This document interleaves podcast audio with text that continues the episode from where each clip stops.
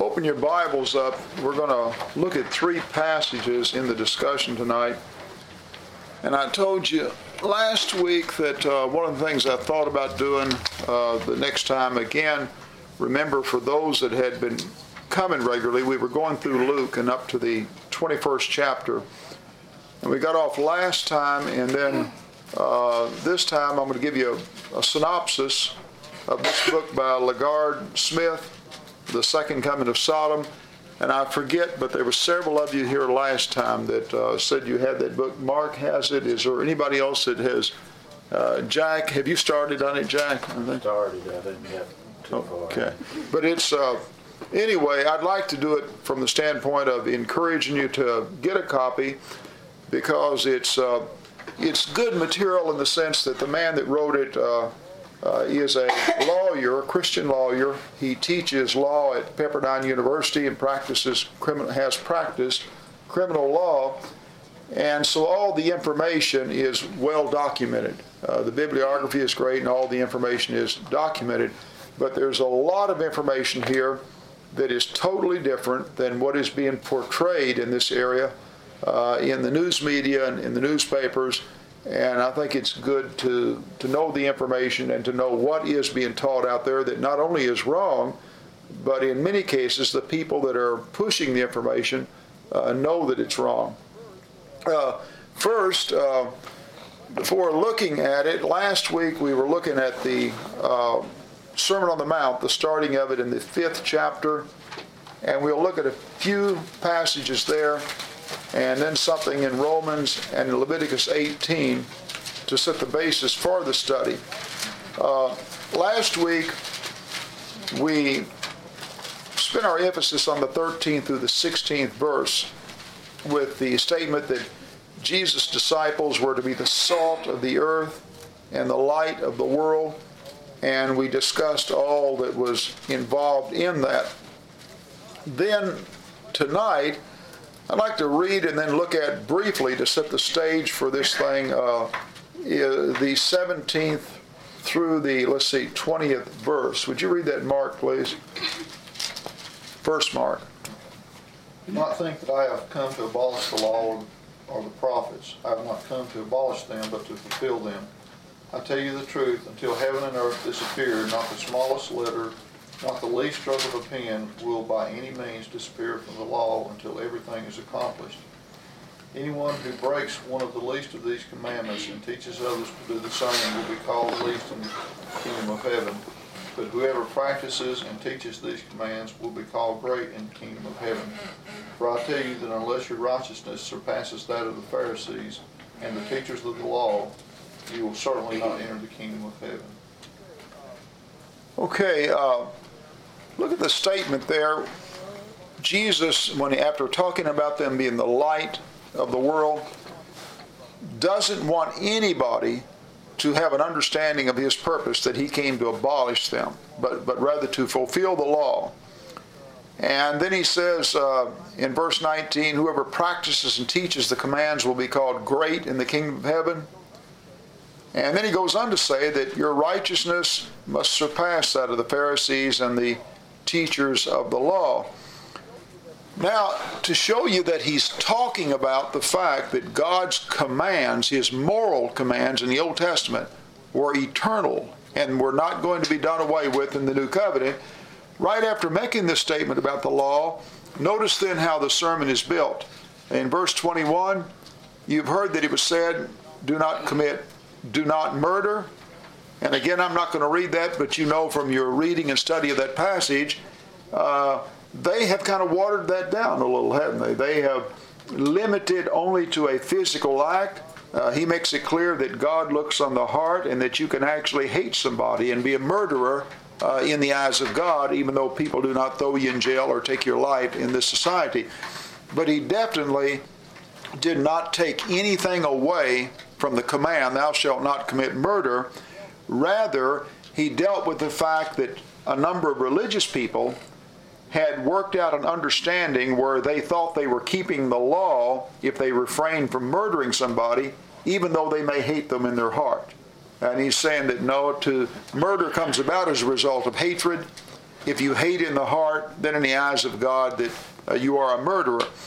All right, then the same thing with adultery. Look at verse 27.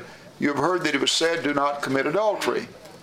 Well, again, he takes absolutely nothing away from this command, but he makes it clear again that you get into the heart. Uh, what you deal with there, for example, that uh, would probably be a good passage dealing with pornography today. Uh, he said, I tell you that anyone who looks at a woman lustfully has already committed adultery uh, in his heart. Uh, so that, that not only the actual physical act, but the act comes about because of a thinking uh, that a person does in advance, and so he gets into the real thinking process. All right, then uh, we come on down and uh, let's see, over to verse 43. I'll skip on down. He, another specific command. Uh, you've heard that it was said, Love your neighbor and hate your enemy, but I tell you, love your enemies. Uh, again, one of the commands. In fact, the one Jesus said was the greatest was remember, love God, and then love your neighbor as yourself.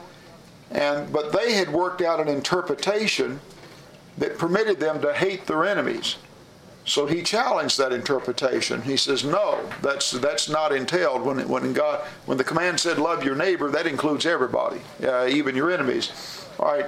Suffice it to say that Jesus makes it very clear in the sermon that his purpose in coming, although individuals were going to be saved in him, and that we have statements like the law was given by Moses and grace and truth came through Christ. And everybody was going to be saved by grace through faith. But the truth of the matter is, is even under the law of Moses, everybody was saved by grace through faith, right? Nobody perfectly kept the law, and that's what he, the one of the ways he made so many enemies among the religious leaders. But we can see in this, this sermon here, Jesus in no sense came to loosen the law or to take it away or to say that it no longer applied. And in fact, he was a perfect person in the keeping of the law. Uh, your, your need for salvation in Christ is not because there's anything wrong with the law, but for what reason we need to be saved in Christ.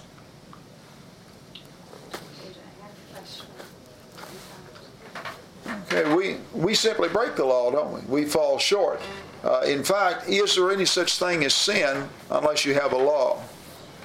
It's, it's not even there. So the need for salvation in Christ is not because there's any problem with the law. The, the law of the Lord is perfect. Uh, Psalms 19. Uh, the problem has always been man. And so uh, Jesus is dealing with apparently a concept that some of them have that with all his talk about grace and, and forgiveness and, and his association with uh, the publicans and the harlots and the others that they wouldn't speak to, that he was thinking that, that somebody there may interpret the fact that, that he's come to just abolish the law, to take it away, that it was no longer applicable.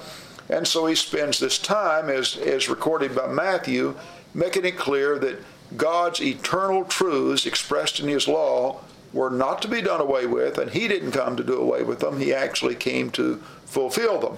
Now, the reason for that is because that when we get into the study for tonight, uh, one of the arguments that has, in fact, the greatest argument uh, for accepting homosexuals without repentance of their homosexuality within the church, uh, ordaining homosexual ministers, uh, that has liberal ministers out parading for gay rights and things of this nature is, is the belief uh, fostered on, on a teaching that says the only law is the law of love, and that uh, uh these various commands pertaining to conduct are really not applicable to the 20th century. They were applicable to them. That's the way they were brought up. That was their, their culture and everything like that. And therefore, that they were something they applied. But in reality, the only law is love. And that man has evolved to the state now and has grown spiritually so that now that we, we have the maturity to realize that any act between human beings is fine as long as it's out of love and you have consenting human beings involved. And so with this with this belief, uh, homosexuality as something that is to be accepted by Christians and not to be denounced and all has slipped into the church. And this is why some of them are, you, you may see them ordaining homosexuals and think, well, don't they understand that passage the way I do? You know, and that they do understand it, uh, just the way you do, but it's their, their understanding of the thing that we just uh, talked about. Now, having said that, flip over here to Romans, the uh, first chapter, and uh, beginning with verse 18. And again, we just we want to get these biblical passages in a quick way so we can spend our time on the the subject. Uh, Mark, would you read that, please? The just uh, uh read about uh, half of that down, and then Hiram, you pick up after Mark, and let's finish on down through the end of that first chapter, starting with verse 18.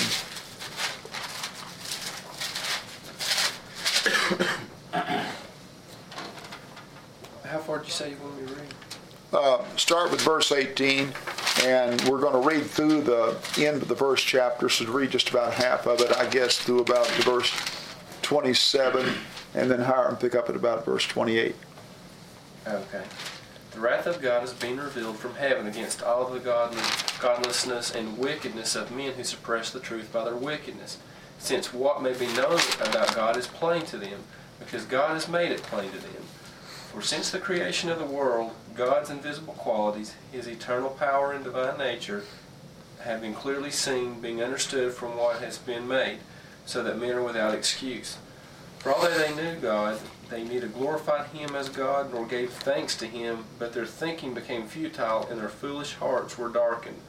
Although they claimed to be wise, they became fools, and exchanged the glory of the immortal God for images made to look like mortal man in birds and animals and reptiles. Therefore God gave them over in the sinful desires of their hearts to sexual impurity for the, the degrading of their bodies with one another.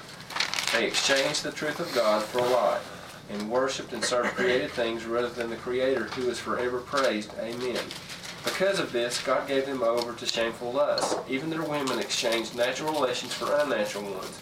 In the same way, the men also abandoned natural relations with women and were inflamed with lust for one another. Men, men committed indecent acts with other men and received in themselves the due penalty for their perversion.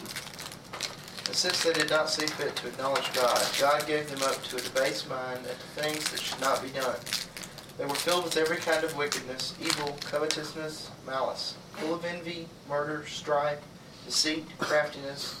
They are gossips, slanderers, God-haters, insolent, haughty, boastful, inventors of evil, rebellious toward parents, foolish, faithless, heartless, ruthless. They know God's decree that those who practice such th- things deserve to die, yet they not only do them, but even applaud others who practice them. All right, notice the basis for the conduct in verse 25.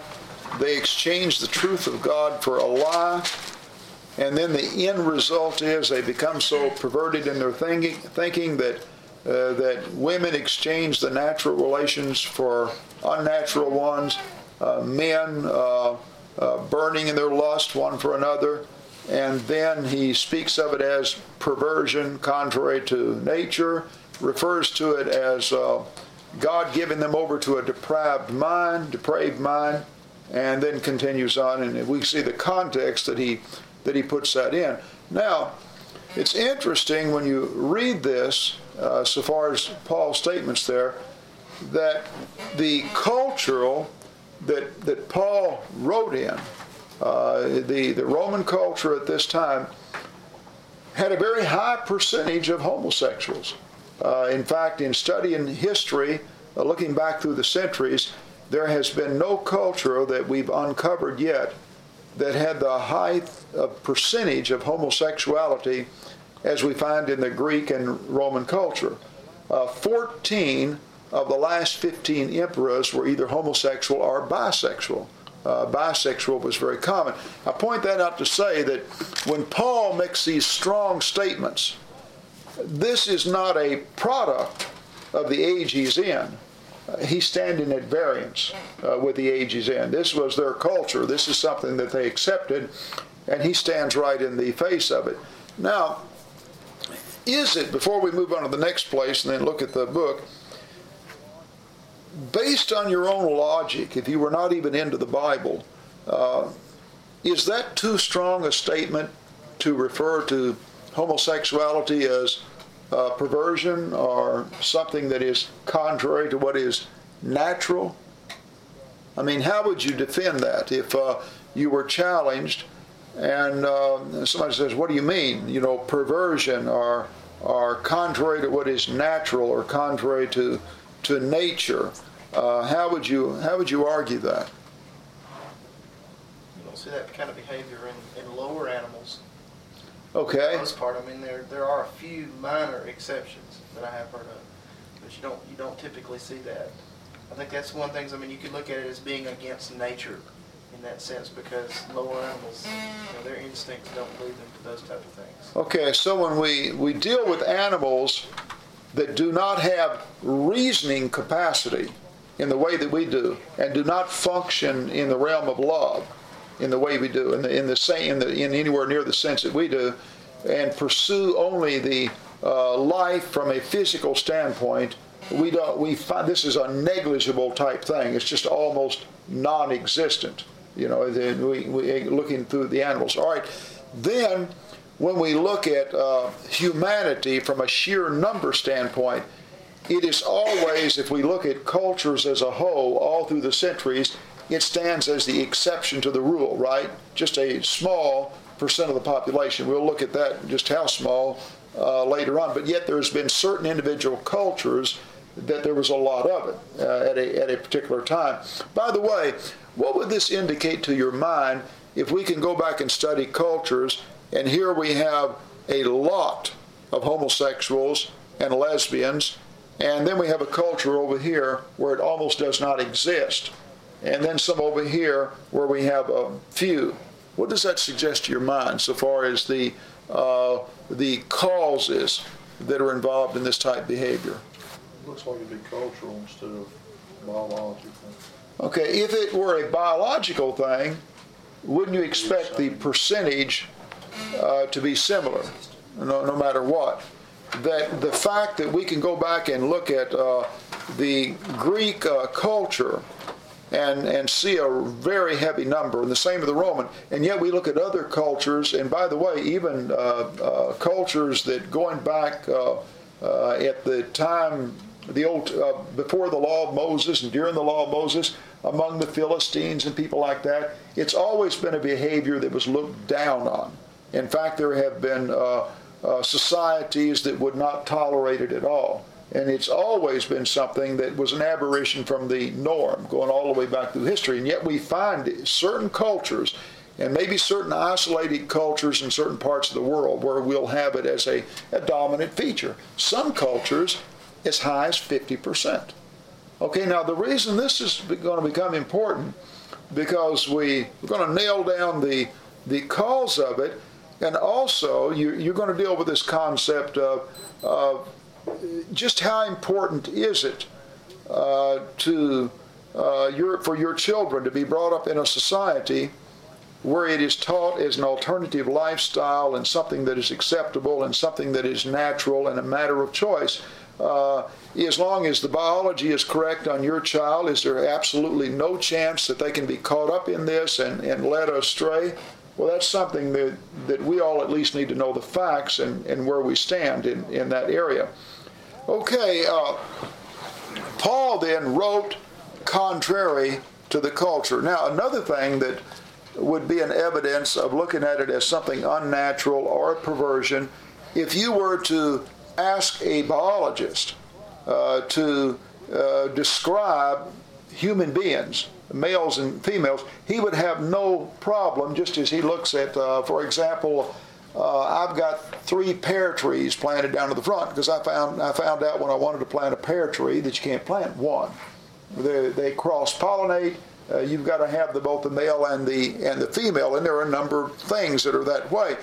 And so the when we look at uh, mankind, the biologist uh, tells us that the the male body is specifically designed to complement the female body, and the female body is specifically designed to complement the others. And I don't uh, in other words, if he was, I'm saying if he was talking with a homosexual, that's a good question to ask. In other words, the body itself is made to complement the opposite sex. Now, to show you how important that'll be later on is when we get into what is actually done in the behavior and get into the subject of AIDS and some of the other diseases that exist simply because that the body itself is not designed to be used in the way that they are using it and the behavior they're incurring. All right, now hold your place here, or just I move on over here to uh, Leviticus 18. This will be the last place we'll look at before taking a look at uh, LaGard's book.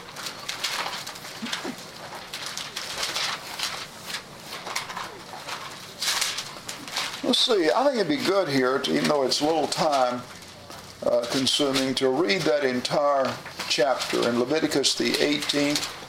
And uh, let's see, we'll start with, uh, see, Becky, you want to start there in the 18th chapter, and Darren. I am the Lord your God. Okay, hold your place there, and in, in relative to all the various commands that he gave, I'll just read this that, that he gave. Uh, and I'm in the 15th chapter of uh, Exodus. Uh, in verse 26, he said, If you listen carefully to the voice of the Lord your God and do what is right in his eyes, if you pay attention to his commands and keep all his decrees, I will not bring on you any of the diseases that I brought on the Egyptians, for I am the Lord that heals you. Okay, uh, an extremely good book we've mentioned before is the book None of These Diseases, uh, dealing with the law of Moses and the benefits of following it in contrast to the practices of the people of that day. Now, notice again in Leviticus that he mentions that this is what defiled the people and the land vomited them out. And also, he makes it clear that, he, that this is all something that was practiced uh, at this time. And as the, the Israelites went into the land, they were to conduct themselves in a different way.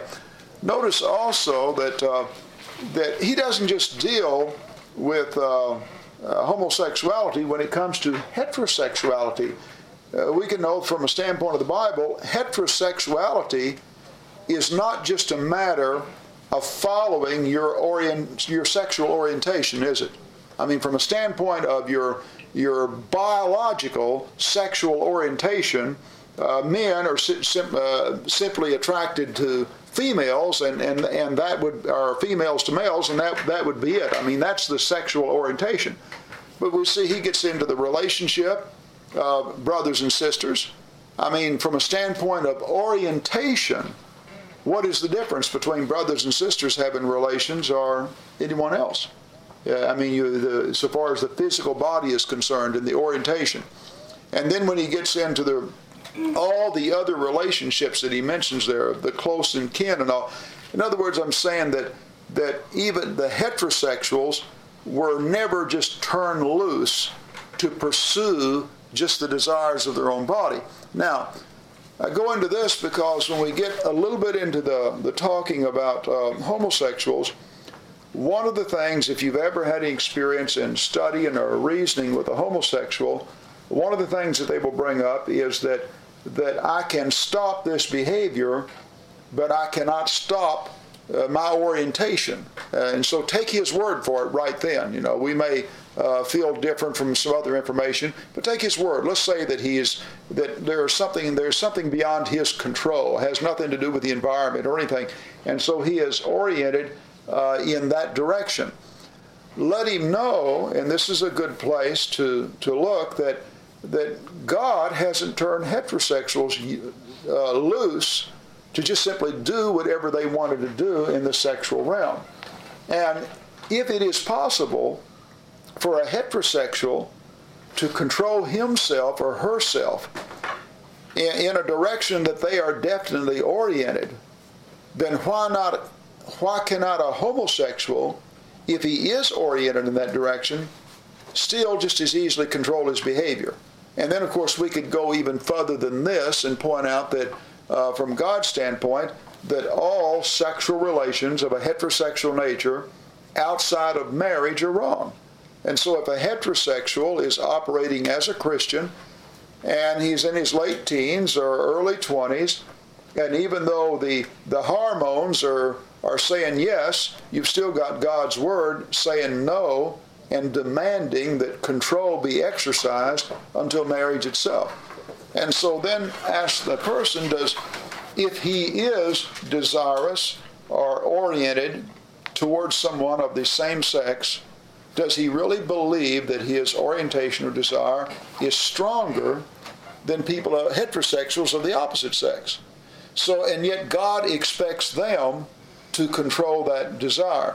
So, what I'm trying to say here is that get across to this person or to anybody that is reasoning on that behalf that from God's standpoint, there's nobody's pulling a fast one and demanding something of them that's not demanding of all. All of us are in a realm where we have to control ourselves. Now, here's another thing to notice in this. And by the way, what you just read here in Leviticus, when you go back and read the literature of this time and the writings and the tablets that we have, uh, he, Moses is right on. This is the way these people lived, and this is what they practiced. Now, what does that say to you if mankind is turned loose without any commands or any laws of God? And God is out of the picture. And man is there of his own mind to pursue and develop life for himself. What is this saying? wipe God out of the picture. Just wipe God out of the picture, or, or let's keep God in, but let's take a revelation out of the picture. How do you go about saying any of that is wrong?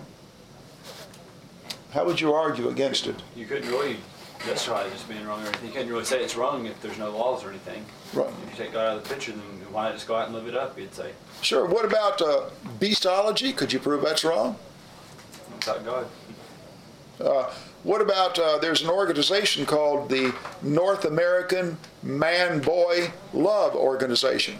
By the way, they're pro for they're they're pulling strong for the homosexual agenda also. But I don't know if you've heard of that organization. It's called North American Man Boy Love Association, and they are actually lobbying and petitioning uh, for the right of men uh, to have relations and to live with young boys.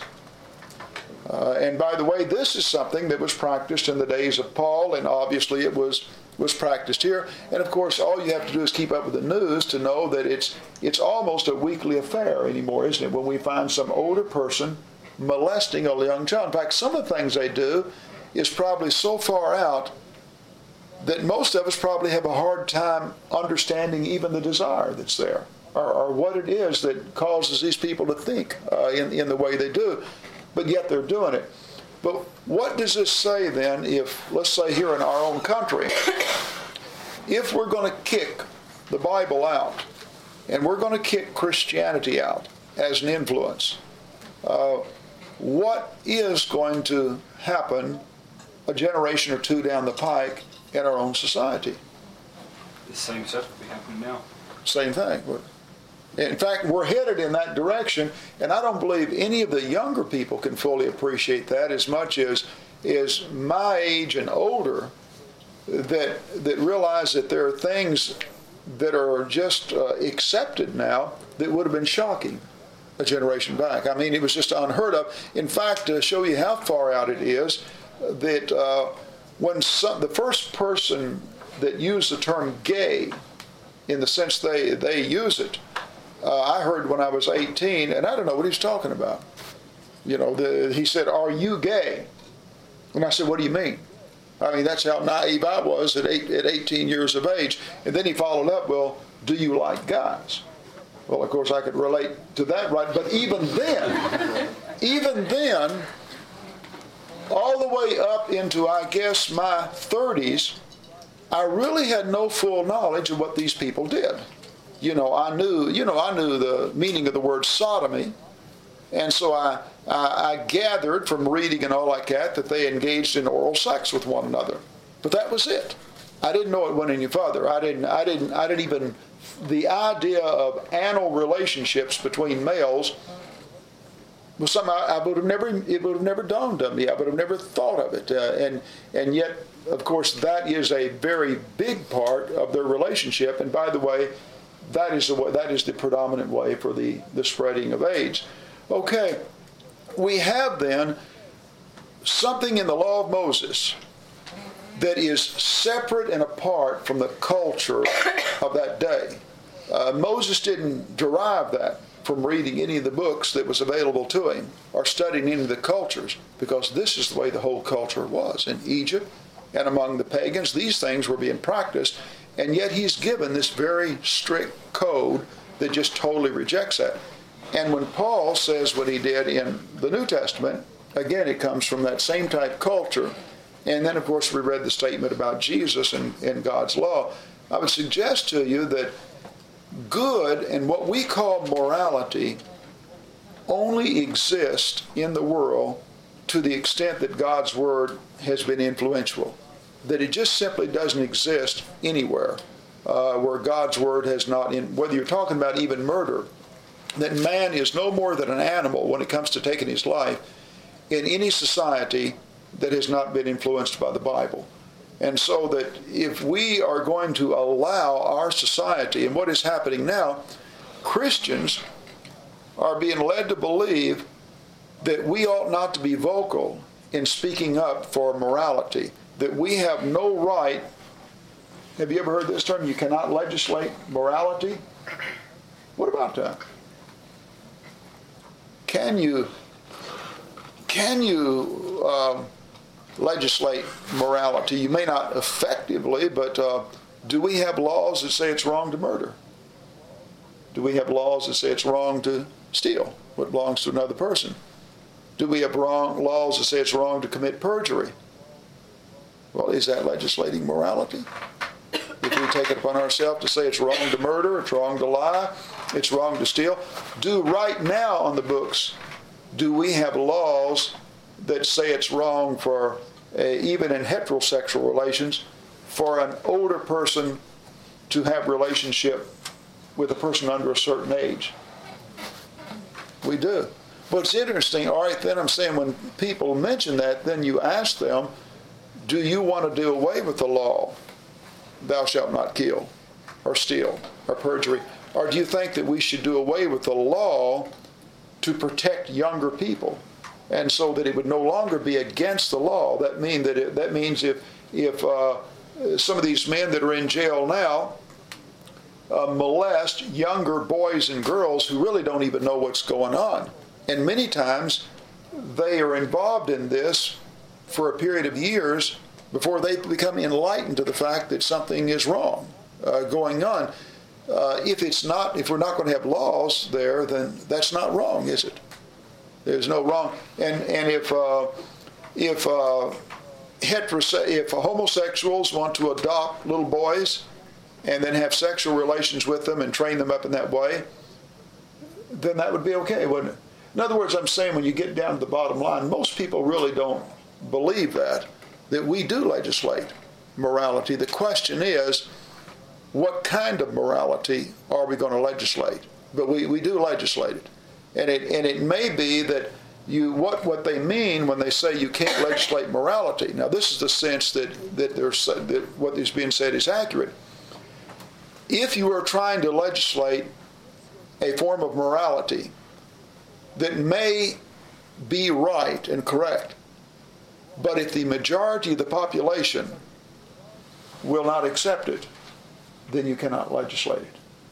And so if we reach a point in our society where these things are no longer thought of as wrong by the majority, then they're right. You cannot legislate morality in that sense. For example, you cannot put a 20 mile an hour speed limit on a six lane highway unless you've got a policeman uh, every couple of miles because people are just not going to respect it. It, it. it seems absurd to them and they're, they're, not, they're not going to respect it.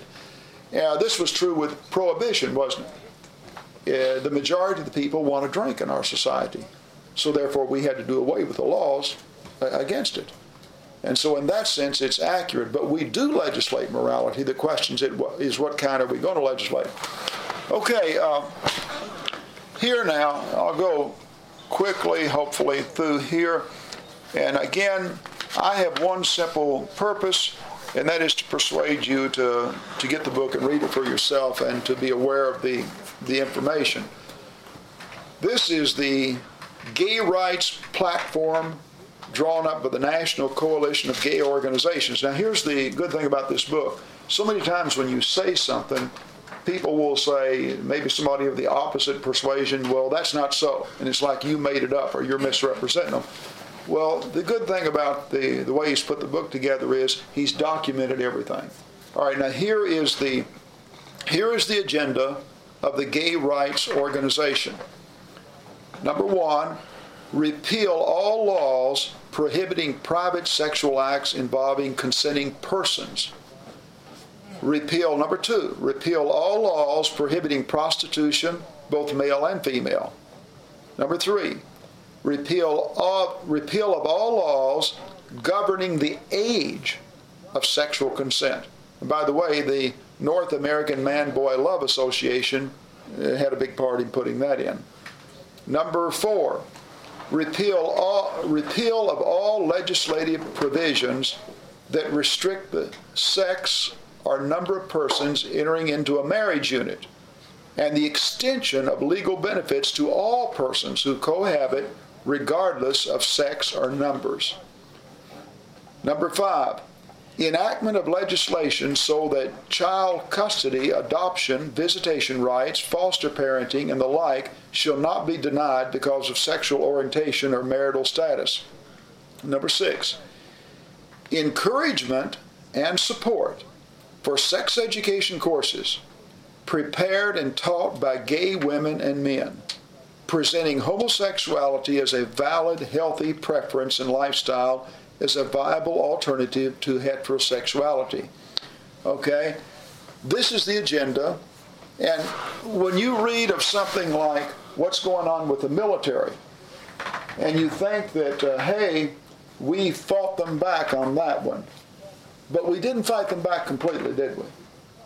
They got the, the, the foot's in the door. You can no longer ask a person, are they a homosexual, before they sign and, and enter the military.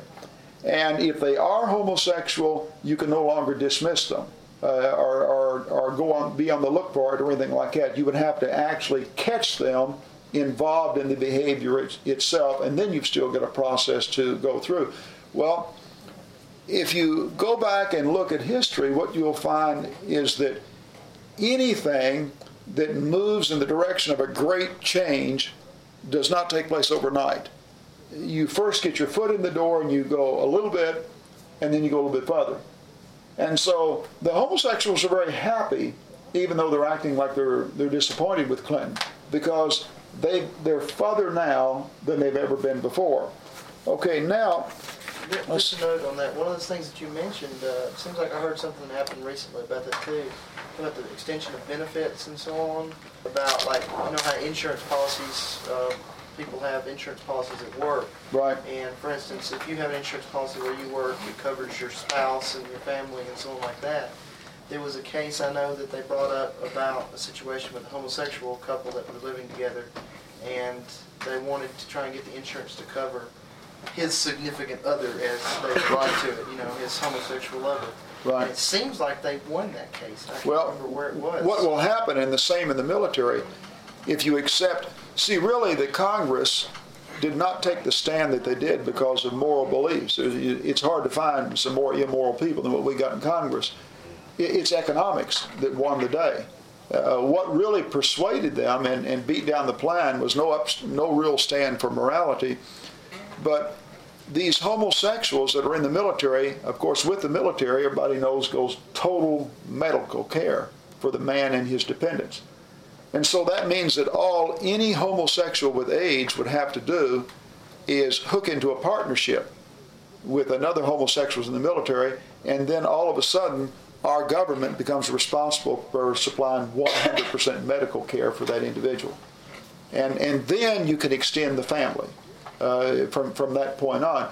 And so what really fought it back was, uh, it wasn't more, it was not moral principles. And it wasn't any giving in to the people that said they didn't want to serve with them or anything like that. But it, it was the, the economics. In fact, one of the things we're finding out in our society is that uh, sin is bad economics. It's, it's very, very costly. Uh, whether you're taught, for example, uh, in our society, unwed mothers who have babies cost us 16 to 17 billion dollars a year in today's money, and that and, and that's uh, up quite a bit from what it was some time back. AIDS uh, among homosexuals is right now costing the society billions of dollars. And the same is true with the people, the heterosexuals that are loose with themselves in other ways. Uh, society pays for it. All right, here is, uh, oh, by the way, another, uh, you mentioned a court ruling. Uh, was watching this the other night, and I forget what it was. It's one of the news programs, and this lady conceived a child outside of marriage. And so she had the child and was raising it. Well, she developed a friendship with a homosexual male. And so he actually, uh, he agreed to have his name put on the birth certificate. And so the child was growing up thinking that was his father. But in reality, it, it was just a friend platonic relationship uh, between the, her and the man. And the, uh, and you know, the, the child was just being brought up not knowing the difference there. Well, then what happened is she became concerned about some of the homosexual practices and some of the things that was being taught uh, to this little girl brought up in that environment. And so she broke away, broke the relationship, and left. Well, he sued and wanted visitation's rights as a father, and he won. Well, then after he won, she took the child and ran.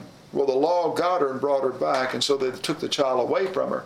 He now has the child in full custody, and she has visitation rights. And she can only have supervised visitation rights. So right now, she got the child again and took off, and she's a fugitive right now, and they're having to go in hiding. But uh, I'm, I'm saying that is how much the law would not have even considered that a few years back, and that's how much that it has changed. Okay, here is, uh, again, this is taken from the gay agenda as to how they plan to go about accomplishing what they want in society. And By the way, they are very well funded. Uh, we give our money at church to benevolent causes and things of this nature. They give their money to promote this. And because, if you're wondering how such a few people can have such a great influence, it's because of money. Uh, they are pumping a tremendous, uh, and by the way, homosexuals tend to uh, be wealthier on the average than heterosexuals because after all you have if you've got two men living together that are each earning a living and no children involved and you've got two women living together each earning a living on the whole the typical homosexual couple tends to have a greater income with no responsibilities and the same with the with same is true with the women and so literally billions of dollars is being poured into this agenda. Okay. Well, I was kind of surprised that uh, the statistic gave me the other day, if you can remember what it was, as to how many lovers a homosexual will have on the average. Yeah, we'll get, what she's mentioning is the homosexual relation is quite different than heterosexual at its worst, that uh, uh, an average homosexual will have about 125 or so different partners uh, in his in his lifetime. That uh, what they portray on the media is these long-range commitments, but any kind of long-range commitment in the homosexual realm is an aberration. It's it's not true to norm. Uh, five years is extremely long for a homosexual couple. That uh, they tend to have very short relationships. It is almost 100% physical. And when they go to the places where they uh, meet partners and all, it's not unusual for a homosexual to have relations with a number of different partners that he's never even met before in the in the same night. Okay, here are some of the things that that they have worked out, and it's part of their format to promote what they want. Number one, boldly claim freedom from social restraint and demand independence from moral order. Number two, associate homosexuals with others in order to achieve legitimacy. Number three, depict decent folks with traditional family values as the bad guys. Number four, promote the proven lie that gays constitute 10% of the population. So there is legitimacy through sheer numbers. Have, has everybody heard that number of 10%? Uh, this is the number that in all their literature that they promote. And what it goes back to is a study of Kinsey in 1948.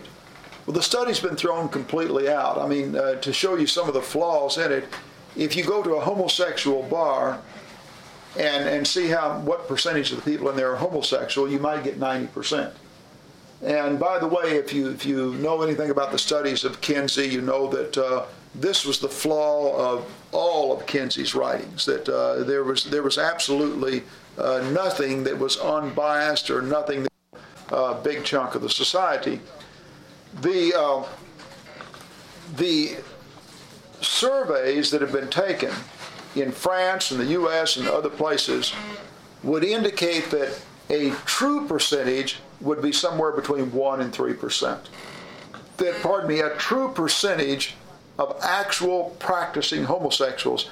And what they do in trying to get as many as they can, that in their surveys, anybody that's ever had a thought in that direction, even though they've never experienced it or expressed it or anything, they would classify as homosexual. Only society is holding that person back. Uh, anybody who has, uh, sometimes young people do a lot of things in experimentation.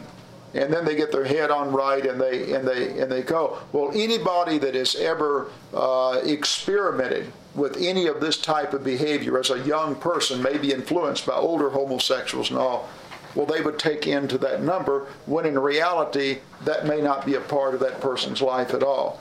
But anyway, anyway I, I, won't go into it because the, the book does and the information is there.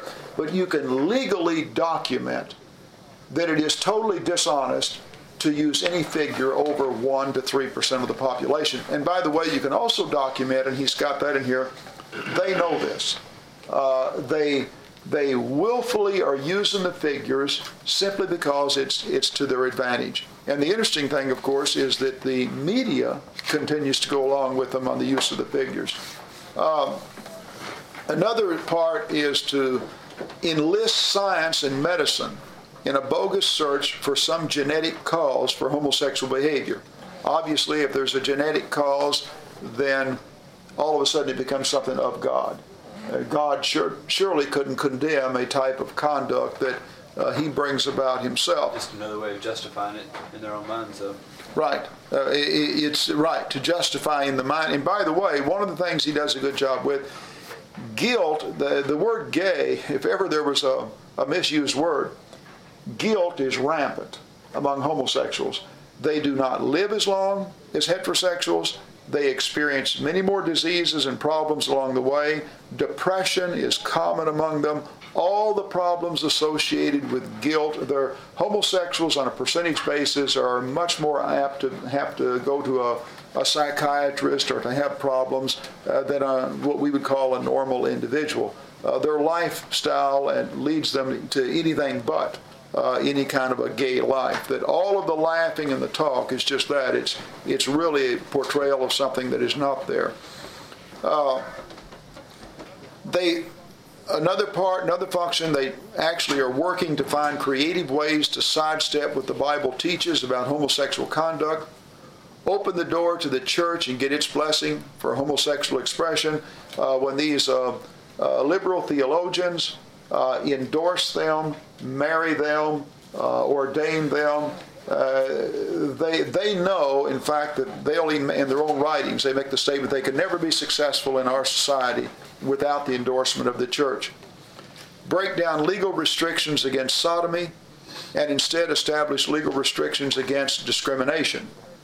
Dismantle the American family and make it possible for gays to marry and adopt children and perpetuate myths about heterosexual uh, AIDS so that the disease becomes a political asset. Now, there's a whole chapter in here. In fact, I've copied it and I'm going to make some more to circulate among the principals. We have a, a family life curriculum that we have to teach the last part of the year dealing with AIDS and, AIDS and sexual diseases. And so I copied one chapter and I'm circulating it among the principals to make it a part of the curriculum itself because he uses nothing but statistics in it. But his chapter on the myth of the spread of AIDS, if you'll notice that all the information now is designed to tell you it's just as bad as bad among heterosexuals as it is on on the homosexual people, and it's really a threat to us. And every time a heterosexual has AIDS, they make a big deal on it. Well, of course, this is essential to them for funding. They know that we're not gung ho about putting billions of dollars, uh, the majority of us, into something that is primarily affecting only male homosexuals. And yet that, that, that's the case. All right, now, everybody's, I'll use Magic Johnson because everybody's familiar with him. Magic Johnson got AIDS, and he says, you know, in a heterosexual way.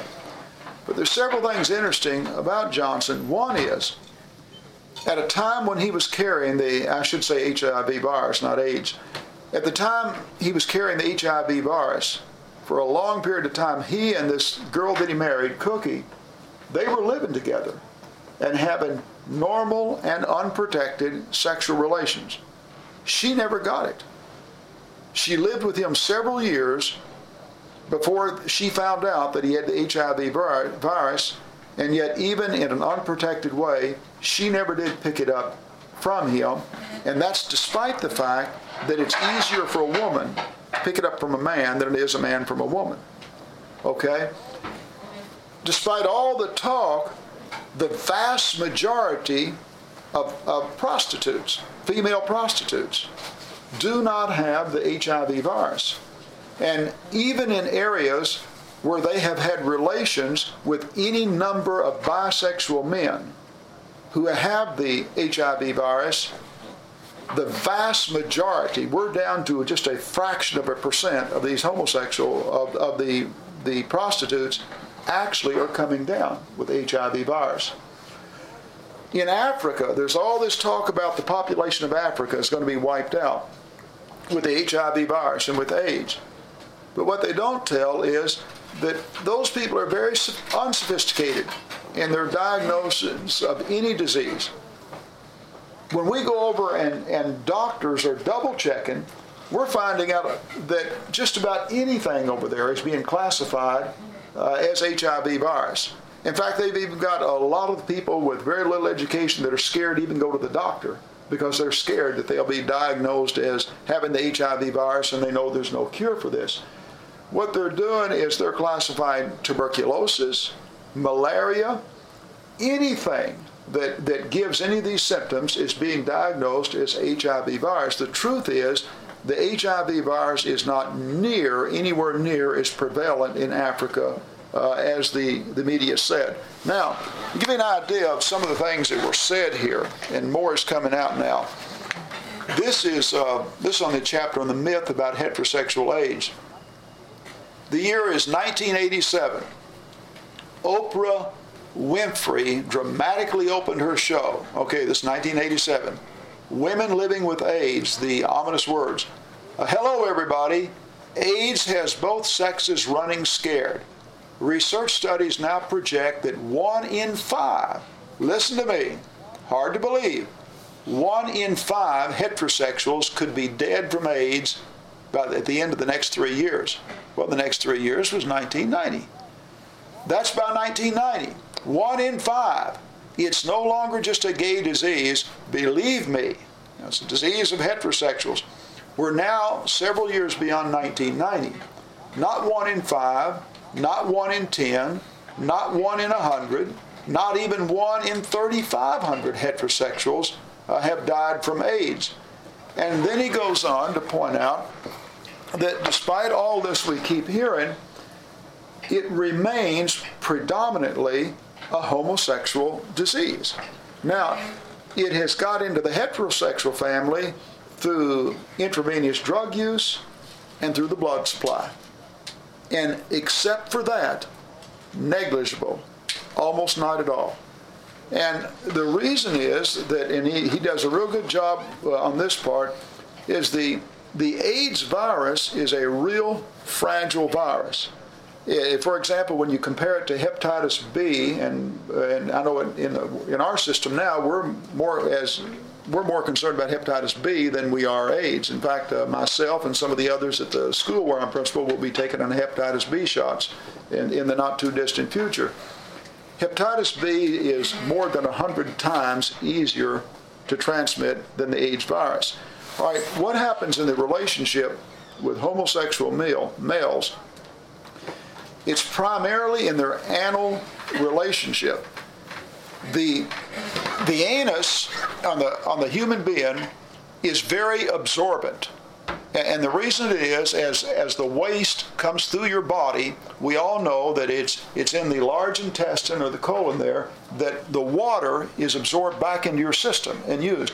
And so the, that whole area is very efficient. In other words, it's made to be very absorbent so that it absorbs the water back into the system before the waste, before the waste comes out and recirculates it and cleans it in the, in the body. Well, because it is so absorbent, and it's so easily punctured and, and the, the skin torn off that it means that it is almost impossible for those people, if they have it, to have animal relations unprotected and not to transmit the disease. And the absolute number one way uh, is the, in other words, when these same males who have the disease actually have AIDS, have relations with a woman unless she is in her period. Now it would be different because you would have you would have blood contact. But if the woman is not in a period, then they have relations and they can document it and keep up with it by the thousands before you begin to have maybe something like a, uh, a uh, one in every so many thousandth that will come down with the disease itself. In other words, that the, the relationship with the male and the female is one where the parts of the body are designed for the function itself, and therefore we don't have the breaking of the skin or the absorbing of the blood or anything of that nature, and so they actually have relations even with prostitutes, numerous of them, and they don't come down with the, the AIDS virus. That all of this talk about AIDS being so easily spread among heterosexuals uh, is simply done by the homosexual realm in order to get money funneled uh, into stopping the, the spread of AIDS itself. And they've been so successful that right now there is more money going into AIDS than there is going into heart disease from a standpoint of research. More money going to AIDS than there is into cancer research from a standpoint of, and yet both heart disease and cancer affect many times over the number of people that, that AIDS does. Now, I'm not going to, I know that everybody, we've been at it a while, and I'm not going to go any further. Suffice it to say that these are just a sampling of some of the chapters in the book. All the material is documented. It's good information to know. Number one, if you don't already know exactly what they do in their practice and all, I think you should know. Uh, and, I, and the the environmental influences, uh, how important uh, uh, it is to the way that a child is brought up as to the orientation of that child. It, it deals with that and has good references even to other books. But I think that we've, as Christians, if we're going to speak up in this area, we need to do so out of out of knowledge and out of facts and information, and not just out of a, not out of off the top of our head and coming across as people that are just simply biased in a certain direction. And our claim has always been that the laws of the Bible are not right just simply because the Bible says they're right. But the Bible says that because they are right, and that they're inherently right, and that there are consequences when we deviate from these from these principles. Anybody want to make any comment or ask any question? Uh, Well, uh, this is kind of a comment on what you're talking about with the, the possibility of it being spread through heterosexual means. Someone several years ago gave me a copy, a photocopy of an article. They basically stated the same thing that you said. They, they basically stated the whole, the whole point of the article was that if you had what they considered straight sex with, with a heterosexual partner, that you were, the, the risk of contracting AIDS was very, very, very low. That it was almost entirely transmitted through, you know, oral or anal, you know, and those methods, not this, just normal intercourse even the oral is very difficult. It's the even the oral itself and, and is very very difficult. It's uh, it's primarily through the through the anal. And then another thing that was interesting to me on the cost involved to society is that as a result of the way that the homosexuals practice sex, that they were costing our society millions of dollars in the hospital, policing up the damage. And I mean, apparently, they regularly are hurting themselves and having to go to the doctor, and they have all kinds of problems, and they, they're always running to the emergency room about something, going, going into the practice that they, they actually have. And then even the, the anal relation and the, the sodomy, man, that's just the hem of the garment as to some of the kinky stuff that they do. I mean, every, I mean, I was amazed that everything that uh, anybody could even try to imagine is there, and then some things you probably wouldn't imagine. And, it, and it's there. And, and in fact, yeah, it's, uh, uh, it, it is, uh, and it's all documented, and it's all so. And see, another thing that homosexuals do, they try to leave the impression that uh, everybody has homophobia and that we're out to bash them and things like that. But the truth is that that most of the negative feelings that society, that for example, young males have had towards homosexuals, have, be, have been brought on by the homosexuals themselves making passes at them. And, uh, and he points out uh, there that they fail to recognize how repugnant it is to a, uh, a male that is not that way to have a homosexual make a pass at them. And I don't, uh, I know when I was in the Marine Corps that there, there were cities like Washington D.C. that you couldn't even walk down the street at nighttime, you know, young males, and not and not be propositioned by homosexuals. I mean, it was just it was just simply an everyday occurrence. Uh, I know that when I visited the, uh, as a very young person, spent a week in uh, the YMCA in Miami. Uh, I went to Miami and what I was going to do was try out for baseball in the spring, and I was going to went to the YMCA. I thought that's where you'd get in shape and you'd swim, lift weights, and all that good stuff. And I found out if you take the homosexual tally uh, in a YMCA where they have the dormitory and people stay, you may come up with 50% of them there being being homosexual, and that was a very unique experience. But again. The problem from the straight's relationship to them has to do with their conduct towards the straight. Oh, another thing you can see, point out from those chapters, anybody that operates with the understanding that Christians are scared to discuss sex, or that it, uh, and like the people that are pushing sex education try to picture us as a bunch of uh, squares that don't know what it's all about. Obviously, Moses knew what it was all about, didn't he? And he wasn't backward about discussing it. And the same with the Apostle Paul. And, and of course, Paul had a, if you want to get into Corinthians and other passages, he has a whole lot to say uh, in the right and also the wrong re- wrong relationship. Anybody else want to make any comment or observation? I'd like to get your observation on something. I don't know what to think of this. Uh, I've heard people actually say Christians actually say that uh, AIDS was brought about on the earth because God wanted to punish homosexuals. I think we, when we do that, we we say a lot of dumb things like that that can be proven to be not so. Uh, number one, if that's true, how come lesbians don't have it? See, it doesn't even it doesn't exist among lesbians, and uh, so that if, in other words, that, that the Bible condemns the lesbian behavior just as much as the homosexual, and yet AIDS is reserved, you know, primarily for the homosexual. I think what would be more accurate is that sin has its built-in consequences. That uh, that obviously we, we made the statement that the law doesn't say something not to do something in an arbitrary way. That God's law ought to be looked at as a loving heavenly Father that has given us a way of life that will protect us from destroying ourselves and can actually give us the fulfillment of, of life here. And for example, when you look at even heterosexual relations in the Old Testament, where they did not restrict their marriage to one man, one woman until death do you part, look at the, the stories of, for example, Jacob and his four wives. and, and all the animosity and the envy and the, the back, backfighting and all the one. Look at David's life and all the domestic problems that he had and the in fact just about everything that went wrong in David's life was in some way or another tied into his wives and his children and all the infighting that went on there. But uh, no I think that uh, it's just a case that what they do is a perversion. In other words the body wasn't designed for anal sex. And so they do it and they reap the consequences of it.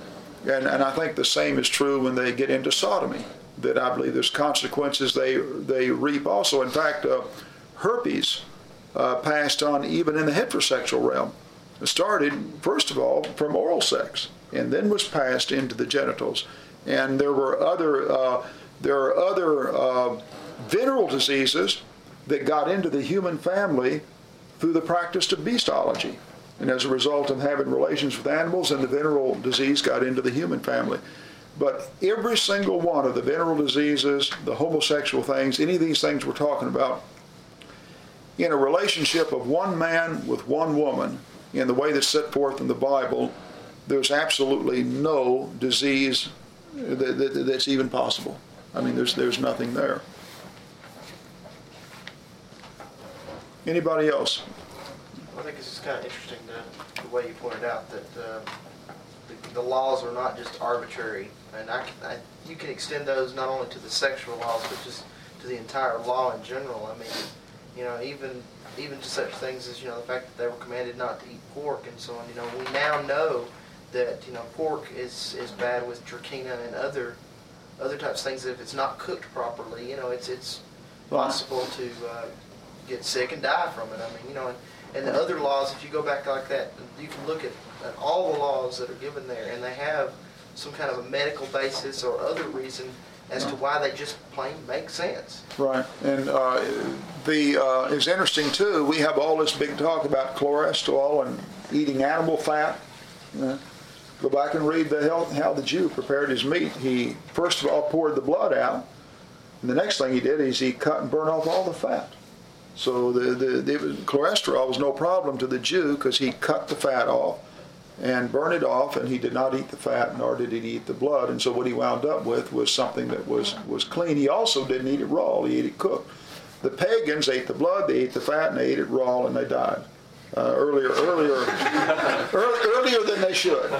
And the and what the law said, the diseases that were rampant among the pagans were just about non-existent uh, among the Jewish people. But given the fact that they had uh, of their knowledge and they didn't even know what a germ was, no refrigeration, etc., you could not live, you could not today come up with a healthier uh, code uh, relative to things you're talking about than what we have in the law of Moses. And the question is, where did Moses get that information? You know, he sure didn't get it in Egypt.